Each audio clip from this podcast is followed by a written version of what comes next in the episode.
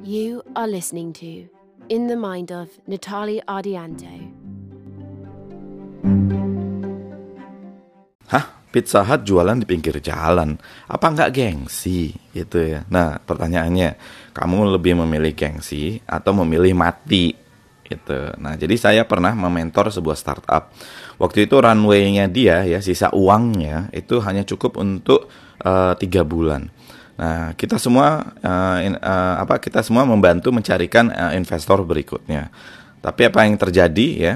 Jadi de, dengan apa fund dalam kondisi sulit tersebut ya para founder tuh ya terpaksa harus diluted cukup besar ya karena tidak ada uh, yang mau invest di startup yang tidak sehat atau hampir mati. Jadi calon investor tersebut mengambil resiko yang cukup besar juga. Nah, sang founder itu tidak setuju sahamnya diluted ya kan dari 20-an menjadi belasan gitu. Tapi saya bilang belak-belakan. Saya itu tuh dulu di tiket itu cuma single digit loh gitu. Ya kan karena dulu co-founder kita ada tujuh.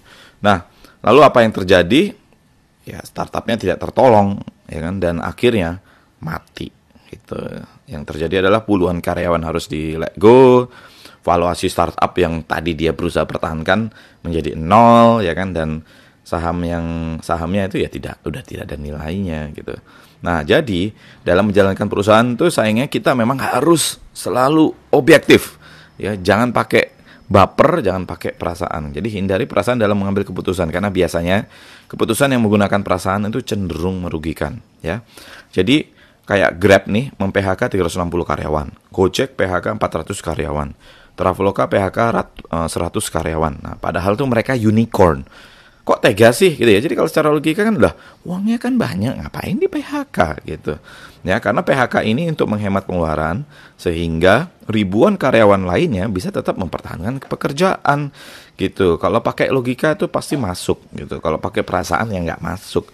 Tapi itulah entrepreneur ya. Kita harus selalu mengambil keputusan yang sangat sulit.